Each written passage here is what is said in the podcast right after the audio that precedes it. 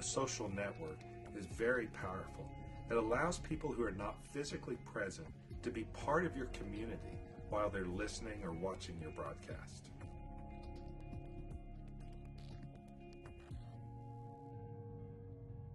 An important part of broadcasting on the internet is it allows you to overcome the demonstration of barriers of time and distance.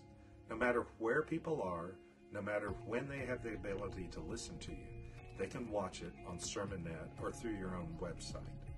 That allows you a very powerful capability to contact people around the world who want to hear your message, not just people who happen to be in your audience that particular day. One of the important things we've learned at SermonNet is that lessons have at least two components. One is the information component, and that doesn't change with time. This Whether you present it now or you present it in the future through an archive, that information stays the same. But if it's a live broadcast or people feel like it's live, then they can be part of your community.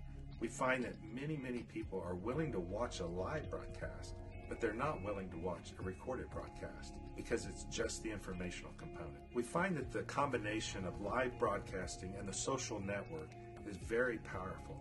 It allows people who are not physically present to be part of your community while they're listening or watching your broadcast. This is a demonstration of Wirecast. An important